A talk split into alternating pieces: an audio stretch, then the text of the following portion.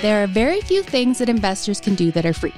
But what about a podcast that delivers educational content on investing, saving strategies, financial planning, topical items of interest, and maybe even the odd wacky topic? Welcome to Free Lunch, hosted by the C M Group.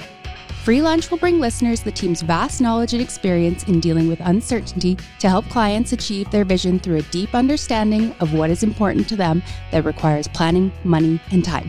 Learn more and subscribe today at markets dash work dot com. Welcome back to the Free Lunch Podcast with Greg and Colin. Greg, here we are again. We are. I seem to say that quite often these days. I'm not sure why. Pretty much every week. Pretty much every week. But last week we talked about the movie Dumb Money. I enjoyed that conversation a lot, but it is a little troubling to me at some of the herd mentality or the FOMO mentality when it comes to investing. We've seen so many thematic investment ideas over the years. You can think of some recent ones off the top of your head, I'm sure. Sure. What jumps out at me is the fact that people get all excited about things when you can make money fast, and nobody gets really excited about making money slowly over long periods of time, which is the way it has to be for ninety-nine percent of us. So I think what we're talking about today might fit more into that category. Yeah, today we're pleased to have a guest joining us to discuss things like fundamentals, markets, the economy. It's Paul Reisz. I hope I'm pronouncing that correctly. If I'm not, he'll tell me in a second. But Paul is an executive vice president in the Newport Beach office at PIMCO. He's responsible for total return, global income, dynamic bond, and enhanced cash strategies. Prior to joining PIMCO in two thousand, he was with a company called Transamerica Asset Management, where he was responsible for business strategy and product development. Now, this fella, Greg, has almost forty years of experience, so I know he knows what he's talking about. He holds an undergraduate degree from the University of California, Berkeley, and an M B A from U S C. Now, the pinnacle of his career, I'm sure. Paul, welcome to the Free Lunch Podcast. Thank you. I appreciate it and appreciate you inviting me to join. Now, firstly, I think I butchered your last name. How do you actually pronounce your last name? It's Reisz. I think I was close. It was close. Yeah. Greg, you want to kick us off? So first of all, Colin gave a bit of a background on you and where you started, but maybe just flesh it out a little bit. How did you end up here today? I started off in public accounting and really got a good education in business and understanding really the numbers behind anything that you might be looking at. And then I worked for a startup group of restaurants, and it was pretty exciting, but it was a startup. And at some point, we had to had to focus on something that was a little bit more stable. I was at Transamerica for a number of years. I worked on business strategy and then shifted into fixed income and fixed income solutions for investors. And then about twenty-four years ago, moved over to PIMCO, focused one hundred percent on fixed income.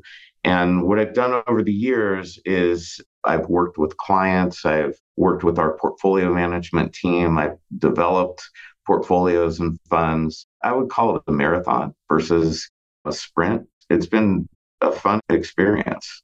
That's awesome. Just building on that, then you've got all of this background with everything from public accounting to startups to working with strategy and fixed income. And so my question to you, based on all that, what is the coldest city in Canada that you have been to? And tell me how you ended up where you were. We know the backstory, but why don't you give the listeners a little bit of background there? The coolest city is Regina, and also probably the coldest experience I've ever had. I was working with a number of colleagues, and we were going through Regina, Saskatoon, Winnipeg, but really through the central part of Canada. And when we landed, it was minus forty degrees, which is minus forty in Fahrenheit and centigrade. It's about the only time that they actually convert. That's right.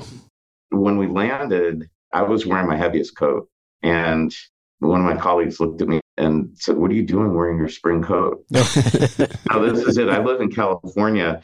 I just came from the beach and I was wearing t-shirt and shorts over the weekend. And here I am landing in minus forty degree weather with the heaviest jacket I could possibly pull out of my closet. And I guess it's a spring coat for Canadians. There you go. I guess the key learning from that is when planning business trips to Saskatchewan, make it in the summer.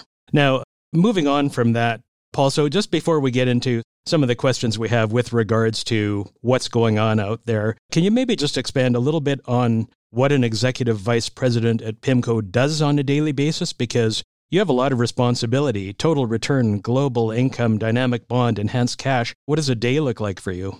The way I describe my role at PIMCO is I have three responsibilities. One is building out our business strategy. Think of each of those fixed income strategies that you mentioned as solutions for clients.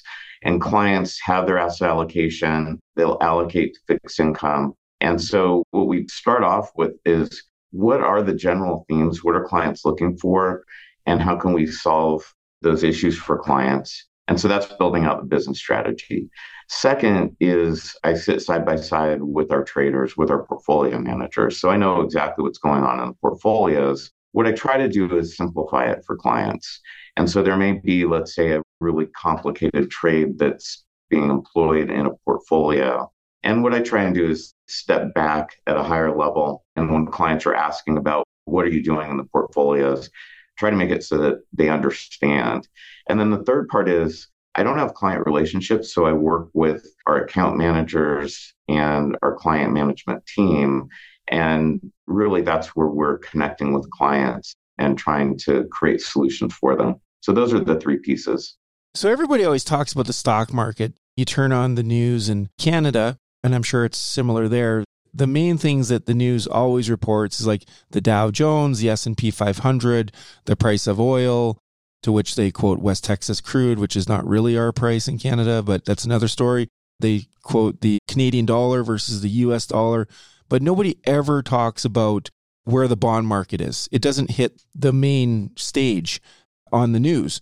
But the bond market is way bigger than the global stock market. Could you just talk a little bit about the power of the bond market and maybe why it doesn't get the same press as the stock market?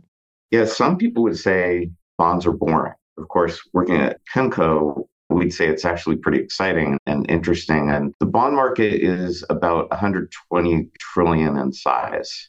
And that is nearly double the size of the equity markets.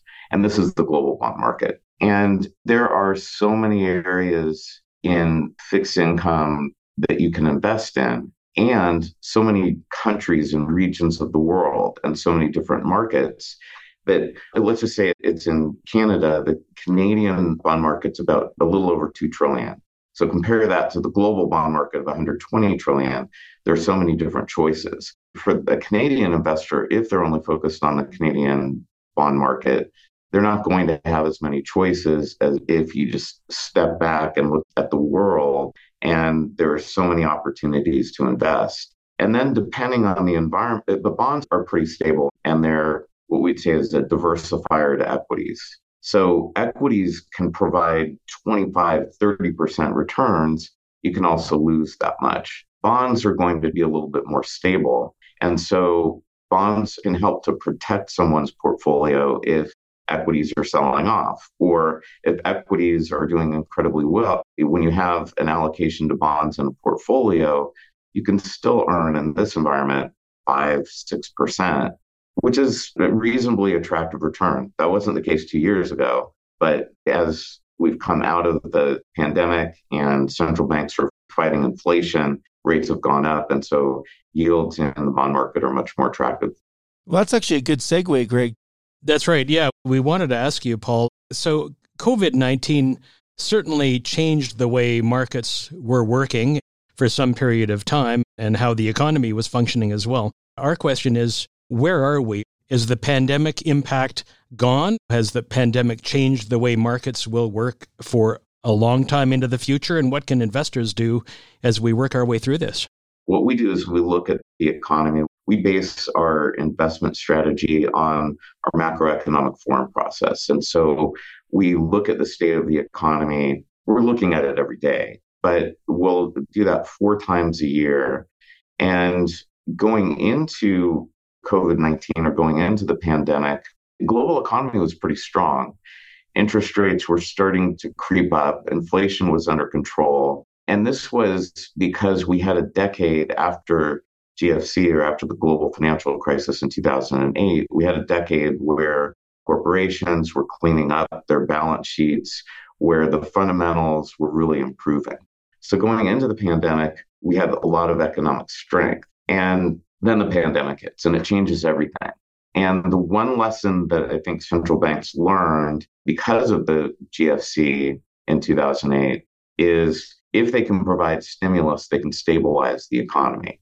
But what happened was rates dropped to zero during the pandemic. If you looked at assets across the board that you could invest in, yields were basically zero. But central banks were providing stimulus. Individual investors increased their savings rate. They had more cash or more money to invest. And now, four years later, what we're starting to see is that they've been spending some of that. So we are getting to that tail end of having that stimulus money that's sitting on the sideline that helps to give an individual investor some margin or some cushion. So we're getting to the end of that. Central Bank of Canada, the Fed have both raised interest rates, and inflation is slightly coming down, although yesterday there was a surprise in terms of the inflation print. But we're at a point where yields are high and attractive than fixed income. Much of that money's been spent. It's a balancing act in terms of fighting inflation, but also trying to create what we call a soft landing. So not trying to, as a result of high interest rates, trying to make sure that we don't have a recession. We're at a point where it's a balancing act. We went into last year, twenty twenty-three, with economists pretty much all on one side of the will there be a recession argument, with pretty much everybody agreeing that there would be a recession, which I guess in hindsight is almost a guarantee that there wouldn't be a recession. But the question is, so it's on people's minds again. So here we are a year later. There are still concerns. We talked about the potential for soft landing and the Federal Reserve's ability to manage that. Where does PIMCO stand on this? What's the outlook for inflation, for interest rates, and a possible recession? So in terms of inflation, it was, let's call it, reasonably easy to fight inflation, get it from an eight percent level down to about a four percent level. Then it's been a bit of a grind or slow shift down to about three percent inflation, and the target's two percent. At the same time, the balancing act was, and you're right, a year ago, we all thought there would be a recession. There was a high probability of that. When we have a baseline in terms of our evaluation, we'd say there will be an economic slowdown. By definition, it could be a recession, but if it's a recession, it's a shallow recession, and it's more definitional than anything else based on the data. That would be two quarters of negative growth. That would constitute recession. Others would say if growth is slowing down, but there's still growth, that's a soft landing. Our view is that inflation isn't completely under control. If you think of the situation in the Middle East and Ukraine, oil prices could increase once again. Supply chain is being disrupted right now. That creates the possibility that inflation again starts to increase because the cost of goods goes up. So that's something that we have to think about. The other side of it is that these rate hikes, it takes about eighteen to twenty-four months for them really to have an impact. We're about there, and G D P growth is slowing down, but seems to be relatively stable. But at the same time, there could be some kind of impact from these geopolitical events that creates a recession. Our baseline is somewhere in the middle. I know your focus is fixed income, but I know you're also very well versed in the equity markets. In the past few years, we've heard of things like the death of the sixty forty portfolio, which is quite a common headline that seems to cycle around every few years. Then the next headline is, well, it didn't really die. It's back again and things are okay. My question is, in twenty twenty-two, because this is a real question we get from clients all the time, stock market was down twenty to thirty percent. My bonds were supposed to help me in that time, but they were down twelve percent and they're still sort of recovering. What was the point of owning those bonds if they also went down with stocks? How do you answer that question to people that pose it?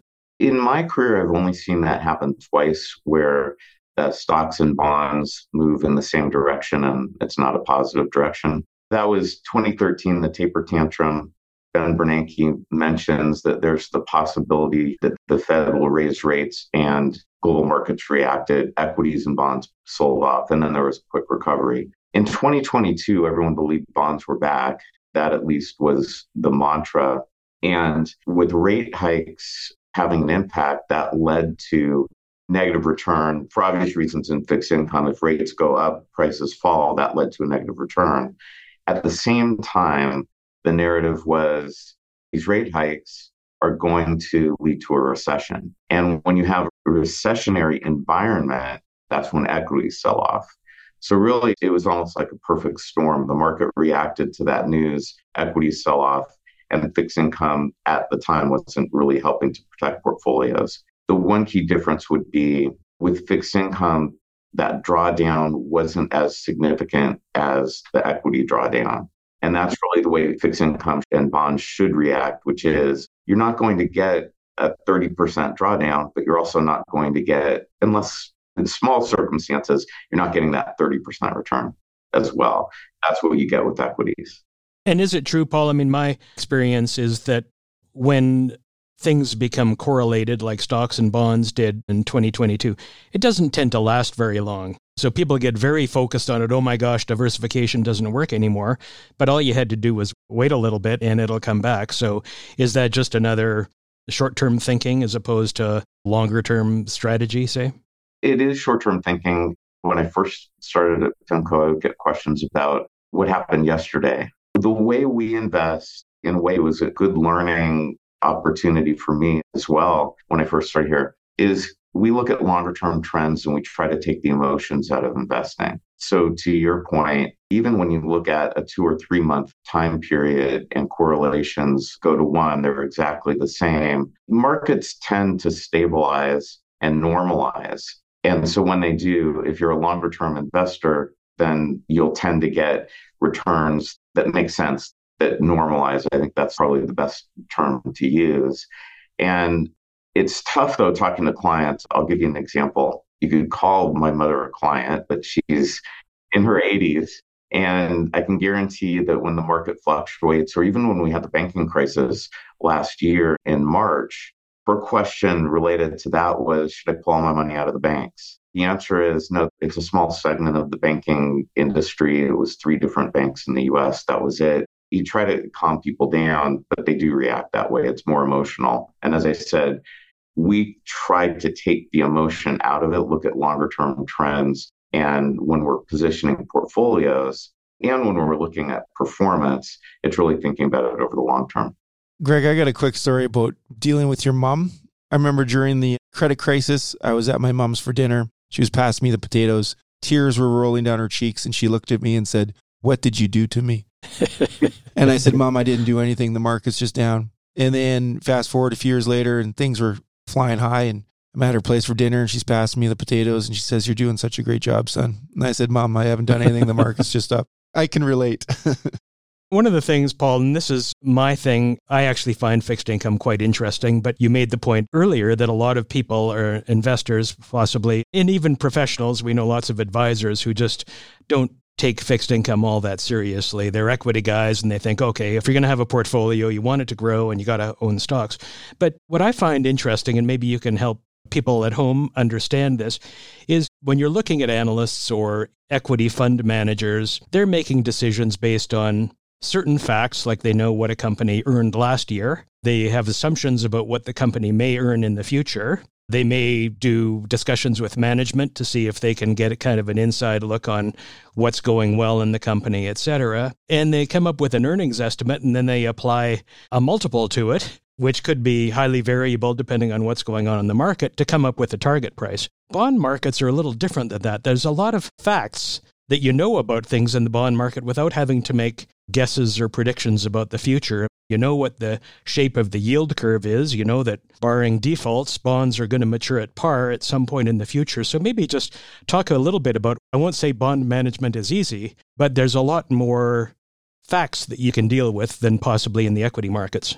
And that's why I mentioned earlier, we start with our top-down macro backdrop. That really gives us at least a general view as to where are we today, where are yield, where are valuations, and then the macroeconomic environment is what about G D P growth, what about inflation, what about the reaction of central banks, how much stimulus will they either provide to the market or pull away. And so there are some uncertainties, but what we attempt to do is take that top-down outlook and then apply that to our portfolios, because at least it gives us an idea of the general direction of interest rates, the general direction of economic growth, and then with inflation, whether or not it's under control. So we take that at the top level. The next level, then it depends on the sector. So if you invest, let's say, in the government sector, for the most part, if you were investing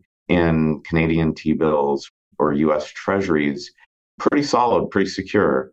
Canadian market's triple A market. The U S market was, and then we had our downgrades, but still relatively safe. And then it's just more, you have interest rate sensitivity.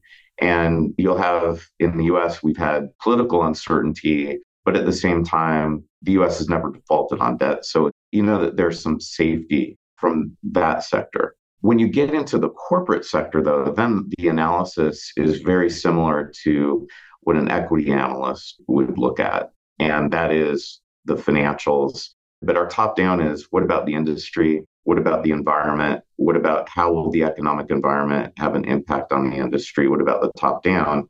And then for us, it's, will they repay us? And we're trying to avoid a default. So those are two sectors, credit, investment grade, high yield, and government sector. But there are so many other sectors that we can invest in. And that's where I'd say it can get very complicated. There's residential mortgages and real estate. There's commercial mortgages and real estate. And that's where it actually does become really complicated in terms of how you evaluate those securities. But that's where you can find some interesting opportunities that you wouldn't see if you were just investing in equities. And then the other component would be if you're investing globally. I'll give you an example. You can look at valuations across different markets. So let's say we decided that there's an automobile company that we like, and you can look at a bond that's issued in U S dollars, Canadian dollars, you're in the euro, and Australian dollars. And so you have four different choices. You have more than that, but you have four different choices because they're issuing bonds in all four countries or regions. You can either buy one equity, or if you like the company, you can also pick and choose which market makes the most sense. The answer is it can be complicated, but it really is a broad market. And the world is huge, and there are a lot of opportunities to identify best opportunities. I think you've just summed up exactly why investors should seek a professional manager for their fixed income portfolio as opposed to trying to pick a few bonds for themselves. So thank you for that. I have a question on that, Greg. This would come right from our retail clients that we deal with during, obviously, twenty twenty-two and other down years. Not that there's been a lot. The question would be, why do I own those bond funds? Why don't I just own individual bonds? Because at least I know that they're going to mature and I'll get my money back. And or why don't I own structured notes instead of bond funds or bonds? So how would you answer that sort of multi-layered question? Let me address it related to both. So if they own individual bonds or they've created a bond ladder, basically you buy a bond, it matures, you replace it, and then you buy another bond. They know exactly the money, what they're getting back. The disadvantage of doing that would have been, I would say it's going to be going forward, because it can work in many environments, but assuming that rates are going to stay relatively high, when that bond matures, if inflation's under control and central banks have cut interest rates, they're going to reinvest at a lower rate. Whereas if we, as an active manager, we can trade in and out, what we're doing over the last couple of years is we're selling bonds and reinvesting in higher yielding bonds. And now what we've created are portfolios with yields that are in the range of one to two, even three percent higher. And if someone were holding one of those bond ladders, because they would have been investing, would still have holdings that have close to zero percent yields. That's one example. Structured notes, they are attractive in the sense that the yield that you're getting, structured notes are usually issued by solid counterparties. So that's not an issue. It's not like there will suddenly be a default. So that's avoided. What you miss out on in that case is if you want to pull your money out, usually there's a penalty if you want to pull your money out early. So the liquidity isn't quite there. So let's say you invested one thousand dollars. I don't know exactly what the charge would be, but you might get nine hundred dollars back if you needed the money today. The structured note has a maturity. And then the other component is you're getting this fixed rate. And let's say two years ago, you invested in a structured note and it's yielding two percent. Okay, right now, you could get, just by investing in a bond strategy that's active, you could get five to six percent. And so you're missing out on that. Paul, with all of your experience, what would you say is the number one thing investors should be doing now and in the future? Or maybe stated differently, what's the best piece of advice you'd give to, say, a younger version of yourself, knowing what you know now when it comes to investing? I'll give the short-term and long-term answer. The short-term answer is just going to come from being a bond investor. And that is, if you look at bond yields today, they're high and very attractive. And the bond market is positioned really well for, whether it's a recession or an economic slowdown, positioned really well so that somebody could get, let's say, a six percent yield. That's an estimate of future returns, plus pick up some capital appreciation because yields will most likely fall over the next twelve to twenty-four months. Longer term, though, and you had asked a question about sixty forty allocation, really try to stick with an allocation. It doesn't necessarily have to be sixty forty, but really just be disciplined about that. Sure, take advantage of opportunities. If there's money that you want to set aside because you want to take some risk, go for it. That should be part of that sixty percent, which is usually sixty percent equities or what I would call now risk assets. And then keep some stability in your portfolio with fixed income, keep it balanced, and think about it over the longer term. If I were telling my younger self, it really would be that, because I got caught up in the late nineties, early two thousands with the technology bubble. I got caught up in that just like everybody else. And I didn't get caught up in cryptocurrency. If you focus on one sector of the market, it's a huge bet. You're taking a gamble. So stick with something that is a little bit more stable in terms of your asset allocation. Pretty good advice, I would say. Excellent advice. I think if I could sum it up, what he said was maybe work with a member of the C M Group to establish your goals and make sure you're invested properly. Sure. That's what I heard. So should we finish with a speed round, Greg?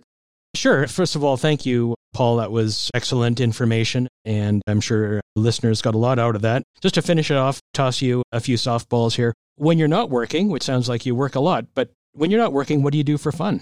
I do a number of things. Love to ride bikes. Going back to my early twenties living in California, one day I was able to go to the ski slopes and get down to the beach and get to the ocean. So I haven't done that frequently, but I like both. I like to ski and like spending time at the beach. Yeah, I like spending time at the beach too, but we live in Calgary and it's winter, so... What about any books you're reading right now? Anything that you'd recommend? Usually I just read fiction. With all of the technical reading and everything that I do during the day at work, you usually end up, for example, Lee Child, the Jack Reacher series. There's something like twenty books in the series. So that's something that's fun reading if you like adventure and crime solving. You mentioned you started your career in the restaurant startup business. Have you watched the show The Bear? I did. It's a great show. No, it won a bunch of awards. But yeah, that was something that appealed to me just because of having worked in the restaurant business. And it's realistic too. Yeah, people get stabbed. Oh, I shouldn't give away parts of the plot. Okay, maybe that wasn't realistic. Your last question, we ask it of every U S guest, so whoever brought you here should have prepared you for this one. You've spent time in Regina and Saskatoon, to which Greg's from Regina. I'm from Saskatoon, which is in the province of Saskatchewan. How do you spell Saskatchewan? That's... All right, you're going to catch me on that one. S A S K E W... I know I'm not going to get this right, but E W A N, Saskatchewan. I'm probably missing a letter or two. Just missing the middle part. Good enough. Not bad. And we appreciate some of our guests who have been on more than once are ready with their phones and are Googling Saskatchewan while we're talking to them. So thanks for being honest. Let's just put it this way. Having hailed from Saskatchewan, there are T-shirts there. They say, Saskatchewan, hard to spell, easy to draw. Because it's basically like a rectangle, right? So it's... Anyways, thanks for your time today, Paul. We really appreciate you taking time out of your day to do this with us. And we really appreciate all the work that PIMCO does. Greg, are we recommending PIMCO to investors? Of course we are. Absolutely. They're part of our model portfolios, and we really appreciate the relationship we have with you and your company. So thanks for doing that. Thank you, Greg and Colin. Really appreciate it. And it was an honor to be here. I definitely appreciate it. Awesome. Then I guess till next time. You bet. Thank you for listening to the Free Lunch podcast hosted by the C M Group. To subscribe to this podcast to get more realistic insights on investing or to connect with one of our talented partners, please head on over to markets dash work dot com. We'll see you next time on the Free Lunch podcast. The C I B C logo and C I B C Private Wealth are registered trademarks of C I B C. If you are currently a C I B C Wood-Gundy client, please contact your investment advisor.